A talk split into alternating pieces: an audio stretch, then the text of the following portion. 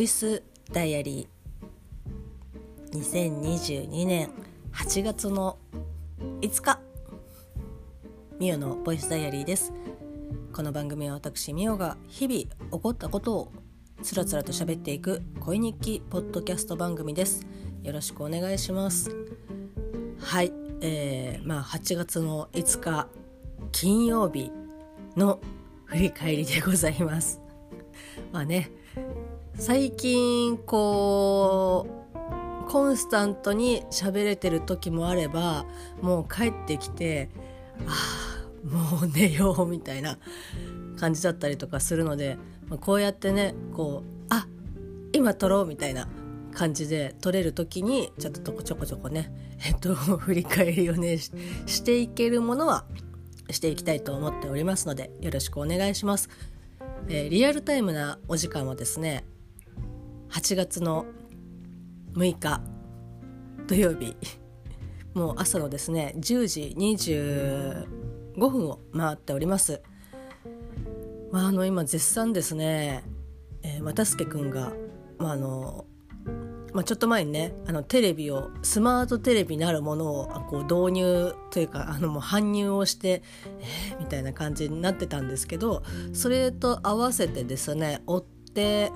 ソファーが導入をされまして、まあ、それもなんかまあソファーはあってもいいかなっていうふうに、えっと、まあ私は思ってたんですけどなんかテレビは本当にえなんか聞いてないんですけどっていう感じ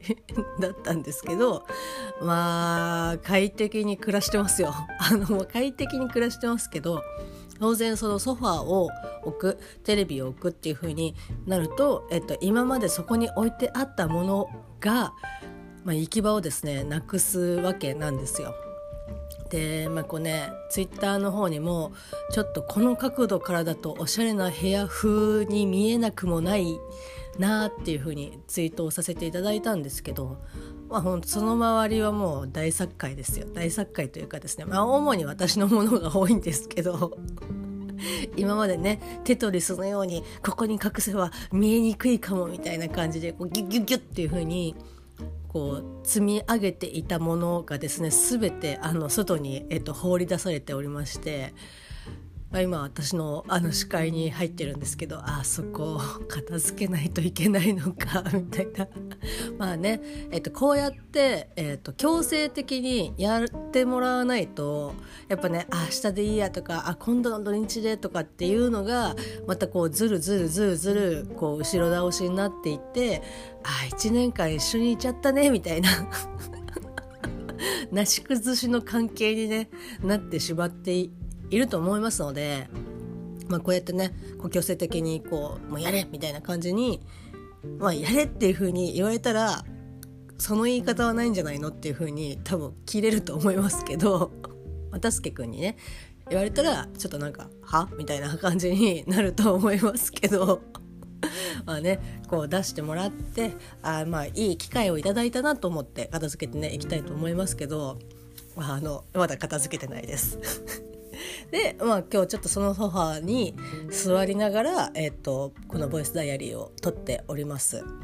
まあ、あのこの体勢もですね、まあ、おそらくちょっといろいろ片付けたりとかしたら今私が目の前で、えっと、iPhone を置いているテーブル、まあ、ちょうどねいい高さのテーブルをとりあえずっていうことで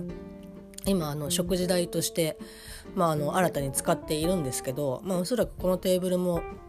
2階の作業用テーブルみたいな感じで持ってかれてしまうというか持ってく予定なんですけど、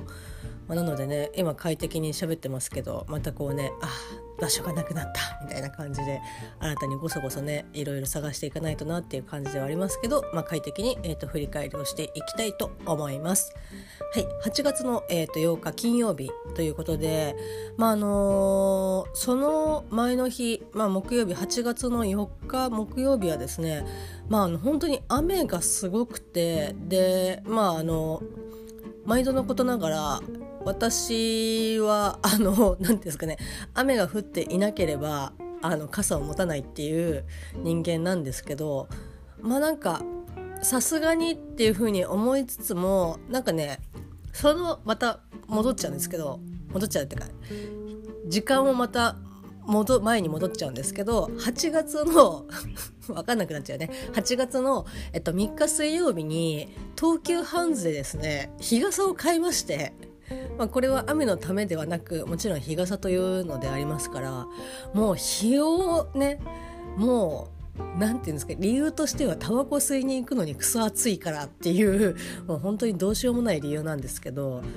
まあでも日傘ねちょっとあった方がいいなって思いつつでこうおしゃれなね日傘とかいっぱいあったんですよ。いっぱいあったけどいやこれはなんだろうなお出かけの時とか荷物が少ある程度少ない人とかだったら多分ちょうどいいと思うけどこうもりもりパソコン2台持って書類持ってもうなんか肩ぶっ壊れるんじゃないかっていうもうあれですよなんかもう芝刈りもいいとこだっていうぐらいもう肩にめり込むぐらい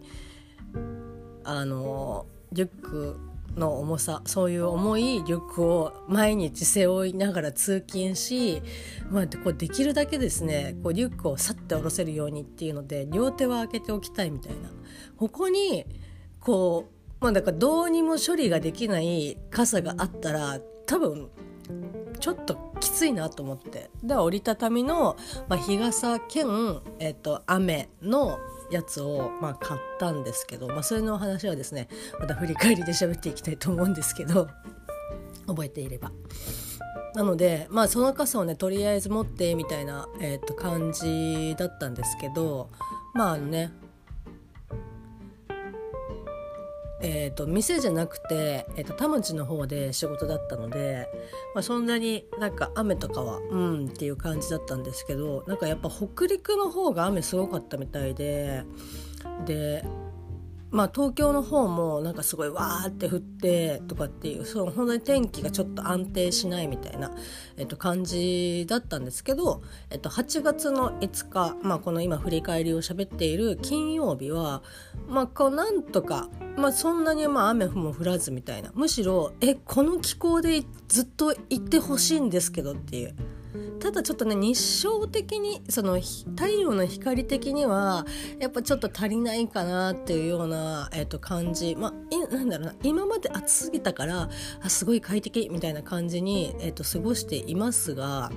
これが続けばまあ続いたなりに、まあ、不満というかね、まあ、それこそ農家さんとかそういった太陽の光を必要とする、まあ、そういったのを込みでお仕事をされている方は多分本当にね作物が育たないみたいな感じになると思いますし作物が育たないっていう風になるとなんだろうな。まあ困っちゃうというか我々も困ってしまうのでまあなんかたまにだからいいのかなと思いつつまあ、やっぱね、えっと、お客さんはまあそこそこちょっとまあ戻ってきたかなっていうか、まあ、夏休みとか休み期間も入ってるっていうことで親子連れでねいらっしゃる、えっと、方とかもいらっしゃいますけど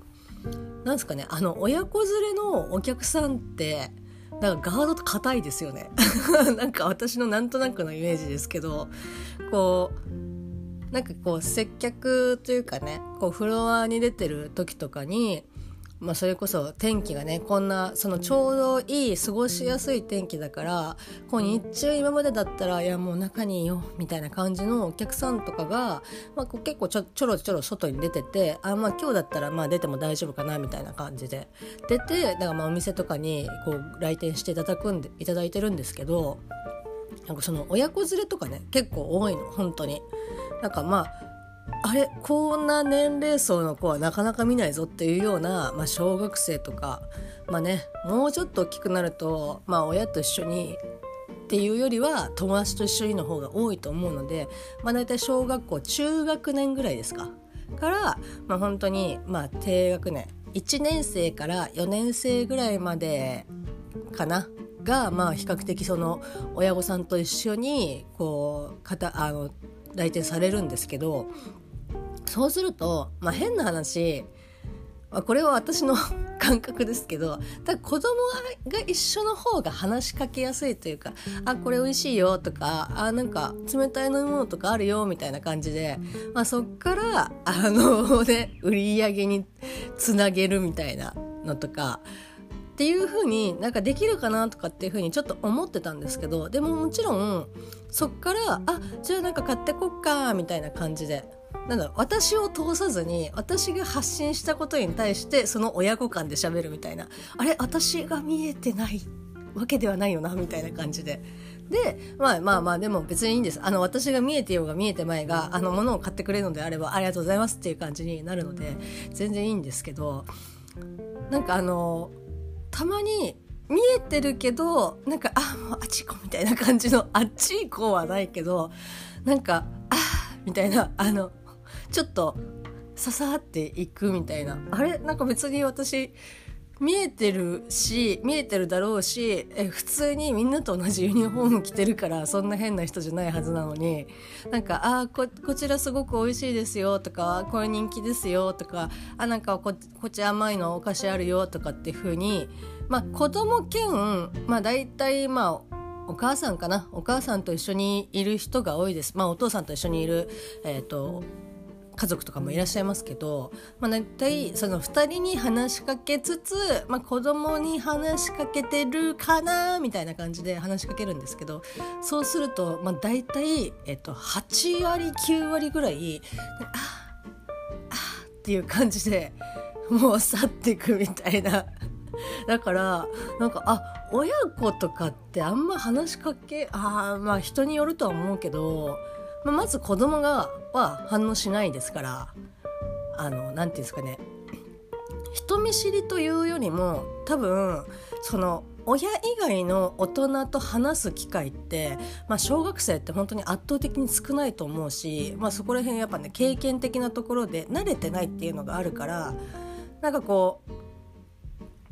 うやっぱりなんか話しかけるとうまく話せないみたいな。えっと、感じになってくるなってるんですけどなのでまあだからその結局子供の代弁としてまあ親がいるみたいな感じなんですけどその親がもうああっていう感じなので全くあダメだこりゃみたいな。だからあのなんかね夏休みこう親子連れとか本当に多いですけど、まあ、こういったねえっとなんかその子供向けのこうイベントだったりとか施設だったらまた話はね全然別ですけど、まあ、こういったそのなんだろう大人も、えっと、楽しめるって大人が来るし、まあ、子供も来るかなみたいな感じのところだとまあまあみたいな。もうあの我々で買い物を楽しみますので放っておいてくださいみたいな。感じなのでああまあなんかあんまりこういう店で親子連れはあんまりなんかこううまくこう接客するとかっていうのはできないんだなっていうふうにちょっと学習をしつつスッと「あ失礼いたしました」みたいな感じでスッとスッとなんか下がっていくみたいな。もうなんか心のダメージはですねだいぶなくなりました。あのなんか探してるかなって思って前にも言いましたけど「なんかお探しですか?」みたいな感じで聞いてえっ、ー、とまあこれ探してるんですけどとかって言ってくれる人もいれば「あ大丈夫です」みたいな感じでまあ私も言いますけど「大丈夫です」ってほっといてくれっていう風に 特にねなんかまあ服屋だったりとかするあの別にもうなんか何か探してるわけじゃなくてザッピングしたりとかすると私も全然言うんでまあお互い様だなと思うんですけどやっぱでも言われると最初の頃とかは「あすいません」って思いましたけどもう今もう心ないですから「あかしこまりました」って言ってもうその場を離れてもうほっとくみたいな 感じで。だいぶなんかねまあそれでも他のスタッフの方に比べたら全然まだあの豆腐メンタルですけどだいぶ慣れてきたかなっていうふうには思いますもうなんかあうん分かった好きにしていいよみたいな感じで 放っておくっていう感じですけどまあ聞かれればねもちろん答えますしまああのそうやってね「なんかお探しですか?」っていうふうに言ってなんかあお土産でこういうの探しててとかっていうのでえっ、ー、とまあ答えてくれる方もいらっしゃいますのでまあ本当に半々ぐらいかなっていう感じです。はいでですね、えまあ、結構なんかそういった中でもこう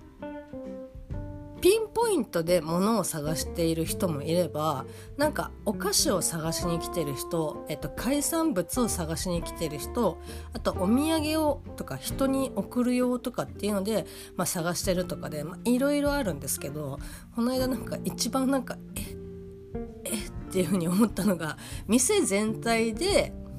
えっと、おすすめなものを教えてくださいって言われていやえっと 店全体ですか？みたいな。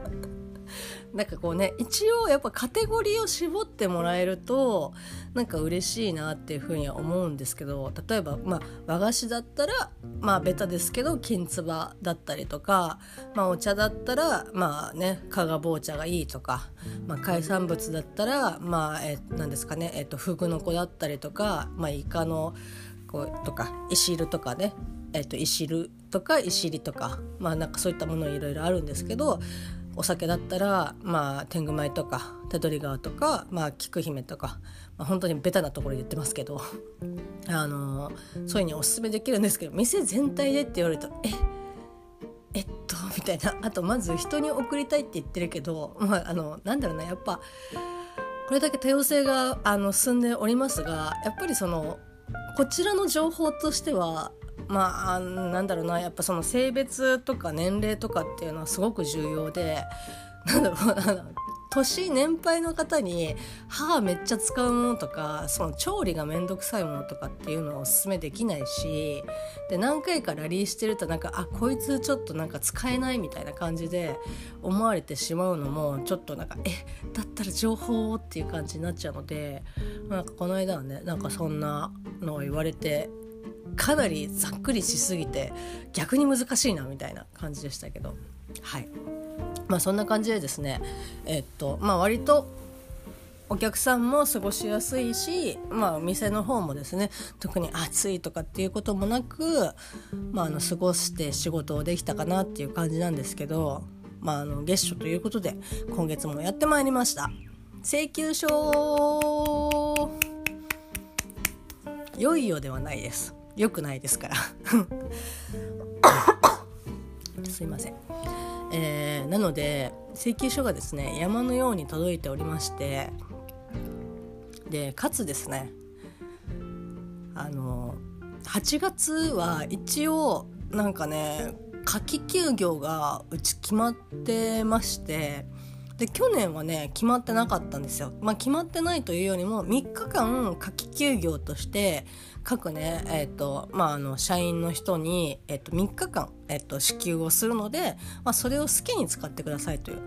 まあ、例えば、えーとまあ、毎週、えー、と日曜日に月曜日に当てて毎こう毎月3連休みたいな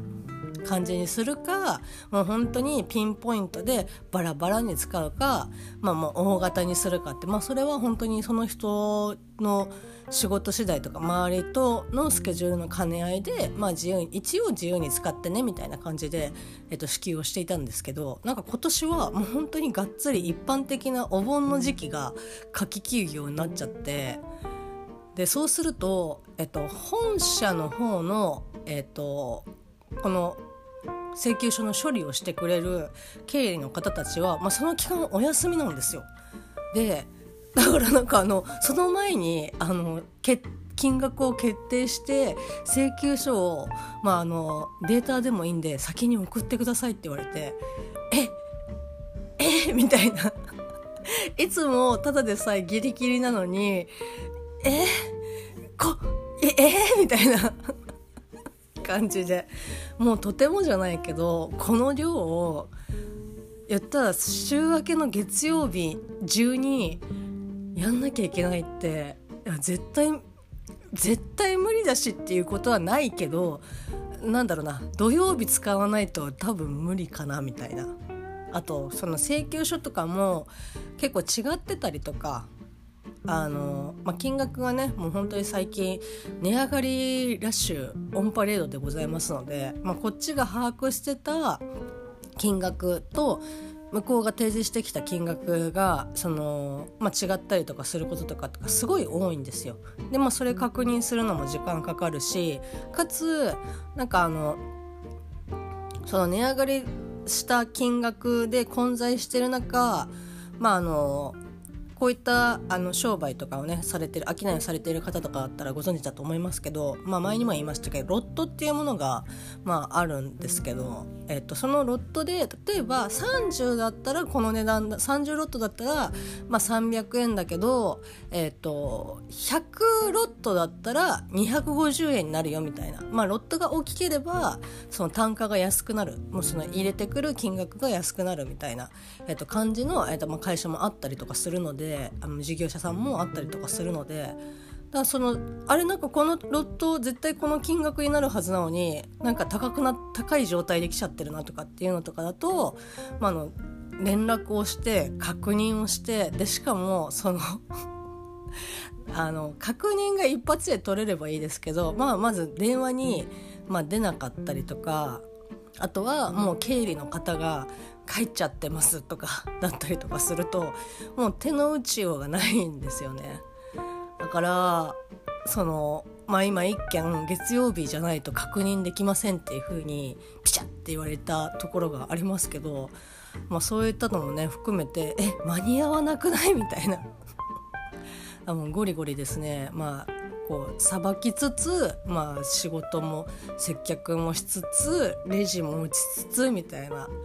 えなんか腕がなんかニコロビン並みにいっぱいあればいやなんとかならないだろうなみたいな。ニコロビンはあの頭がいいですからこうねこういっぱいね腕が生えてきても処理ができると思いますけどえそういう能力であってたよね。多分なんかあのアラバスター見てたんで大丈夫だと思うんですけど。あのね頭は彼女はいいですからあの考古学者ですよね確か。考古学者っていうかなんか石器を掘る人掘る人っていうかなんかもう調べる方だと思うんですけど、まあ、すごく頭のいい方だったと思うんですけどまあ方だと思うんですけどまあ、そういう人だったら、まあ、腕がねもう何本あろうがと大丈夫だと思いますけど、まあ、基本なんだろうな。あの頭が良くないので腕がいっぱいあったとしても多分、えっと、ミスをするからそのミスを確認するために結局時間をまた使うみたいな感じであんまりなんかこうかえってあの二度手間になるなみたいなだったら本体と、えっと、腕2本で、まあ、仕事をした方がいいかなっていうふうに、えー、っと思ったり、えー、っとしています。こういうことばっかり考えてるからねあれですけどまあえーと、そんな中ですね、まあ、もう最後になりますが、えーと、本日ですね、えーと、本日というか、まあ、この、えー、と8月の5日金曜日配信の「まあ、我らが、えーと、ポッドキャスト大好きです。えー、先日ですね、えーと、サブスクと,、えーと、無料で、えー、と2つ体制でちょっと待ってください喉が。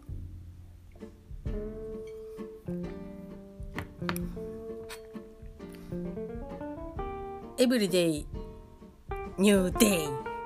えー、おかよマグでちょっとコーヒーをいただきました。はいえーとですねまあ、そんなおかよさんがおかよさんも、えーと、喋ってらっしゃいます、えーと、大々だけな時間、まあ、サブスクと無料で、えーと、2つ体制で、えー、と配信をされております。大々だけな時間ですけど、まあ、柴犬さんとねお二人で喋ってますけど、まあ、その8月の5日に配信をね、まあ、されておりました、えー、と回で、まあ、本当になんかねでも本当になんだろうななんかもう毎回本当もう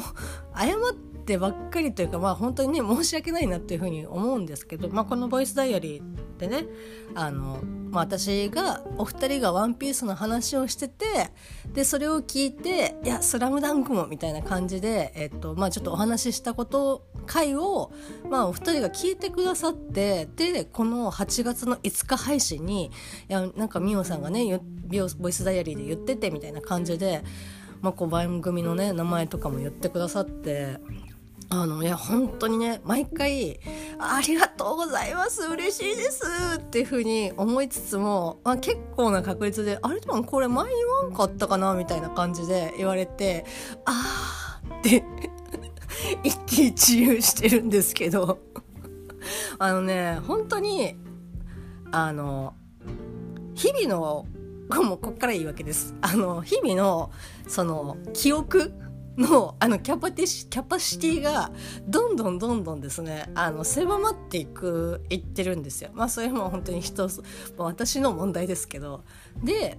あの昔のことを覚えずっとねこの年になってもう35年まあ30も0歳時からの記憶はないですけど、まあ、ある程度ねちっちゃい時の記憶をもう持ち続けて新しいのがなかなか入ってこなかったりとかまあ覚えてもなんかすぐ忘れちゃったりとかまあもう昨日一昨日のご飯なんてもう覚えてないですから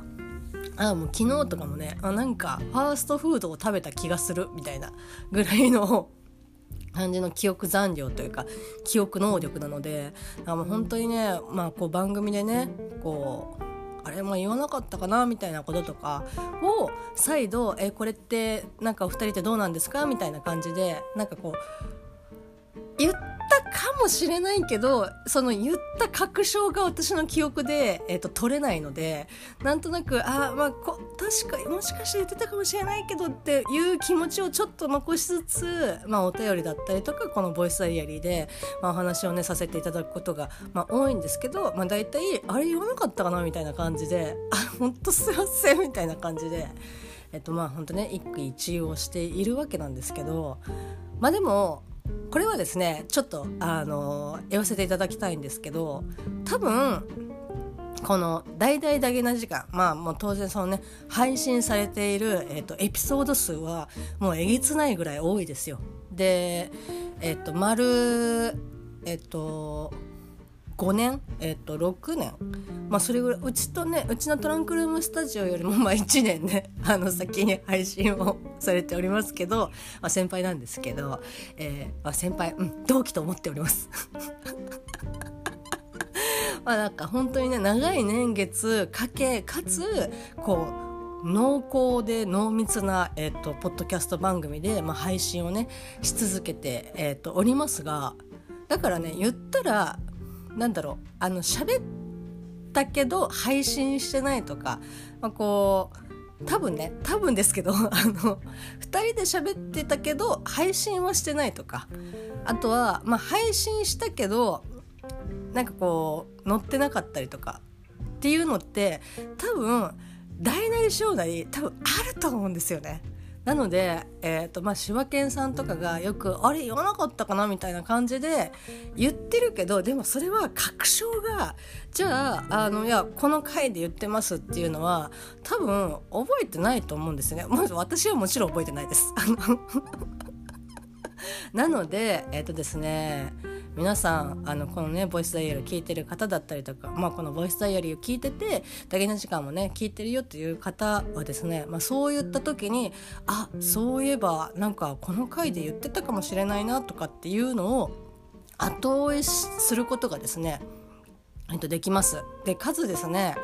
まあ、新しいね新しくダゲな時間を聞いている方であれなんかそんなことを言ってたんだって思って後でねこう昔の過去エピソードをね、えー、と聞くにしてもいやーなんか有料だとちょっとハードル高いなとか YouTube だとまあ広告入るしなとかっていうふうに思っているそこのあなた。そうです。大な時間の 無料で配信している大々だけな時間フリーで過去エピソードを聞くことができるのです。よいよー。あのなんかねちょっと想像してたのよりも下手くそでしたね。あのこの振り返りを取るにあたってここは絶対に喋ろうって思ってあの自分の中でイメトレをしてたんですけどいや全然うまくいかないな。なんかもうもっともっとスマートにいくつもりだったんだけどこうねそんなあなたにみたいな感じでなんと今ならえもう今ならっていうか今から大々だけな時間フリーで無料で過去エピソード先ほどお話しした濃密な濃厚な番組をななんと無料で聞くことができるんです。よいよぐらいの感じでほんとバシッてやりたかった今もバシッてできてなかったですけどバシッてやりたかったなってえっと、思っております。まあそうです。あの、まあ私はね、サブスク入ってるので、まあ全然、サブスクでも入ってる方でも過去エピソードはもちろん聞けますし、まあ、最近ね、えっと、大義団時間、えっと、知ったよとか、まあ、今まで、えー、サブスクの期間の、えっと、配信分を、まあちょっとね、聞けてないという方は、ぜひですね、これを機に、大々だけの時間、フリー、えっと、無料のね、無料って言うと何て言うんだろうな。まあ数多くあるポッドキャスト番組と同様にですね、えーと、無料で、えーと、聞けるので、まあ、そちらの方を、えーと、アプリをアプリっていうかね番組を登録していただきまして是非ですねあれなんか言わなかったかなみたいな感じのエピソードをですね是非聞き返して検証していただきたい。果たして柴山健が言ったかなっていうのを本当に言ったのか。はたまた私がちゃんとねお二人が喋っていることを、まあ、聞いたにもかかわらず覚えてなくて、えー、こうね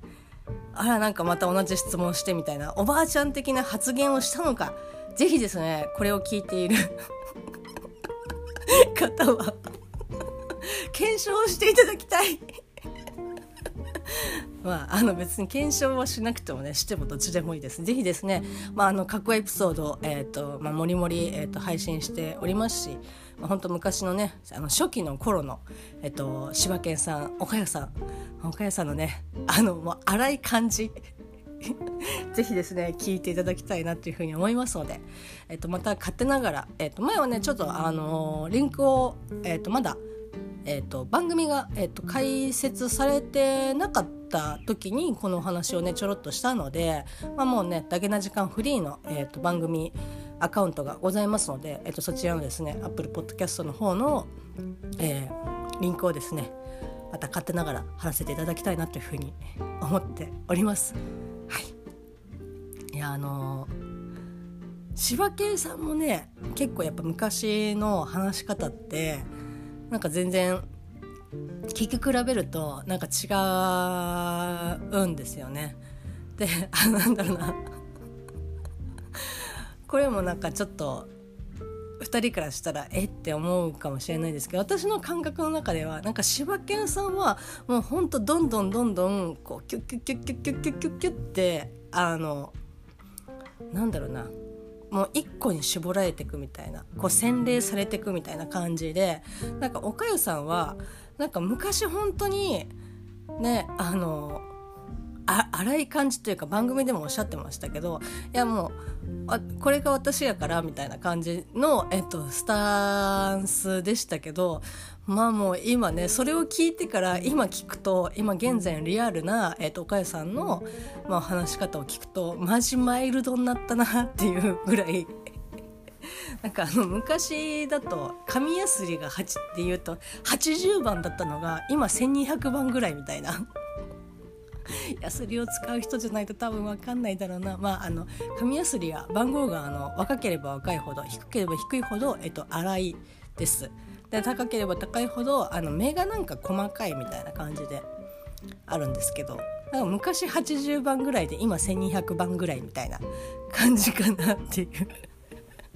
あの本当にね私の中ではすごくリスペクトをさせていただいている番組ですのでぜひですね、えー、ちょっと小芝居を打ちましたが、まあ、本当に、えーと、ダゲな時間、えーと、フリーでも、えーと、プロのプレミアムの方でもプレミアムですね、えー、とプロの、えー、とサブスクでも、えー、と両方聞けますのでぜひぜひ、えー、と身近な、えー、と政治家やお友達にお勧めをしていただければなというふうに思っておりますのでぜひぜひよろしくお願いします。まあ、そんな感じで振り返りだらだらと長くなってしまいましたが、まあここからですねまたさらに、えーと、前の日の振り返りをですね喋っていきたいと思いますので是非よろしくお願いいたします。それではまたね。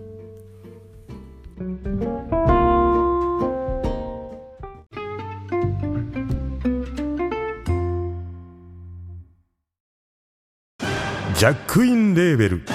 音楽とポッドキャストの融合イベント「シャベオン」エフェロンチーノウォーバードライトゥトゥ大大だけな時間クー徳マスたけし2022年11月5日土曜日京都トガトガお問い合わせはクマジャックインレーベルまで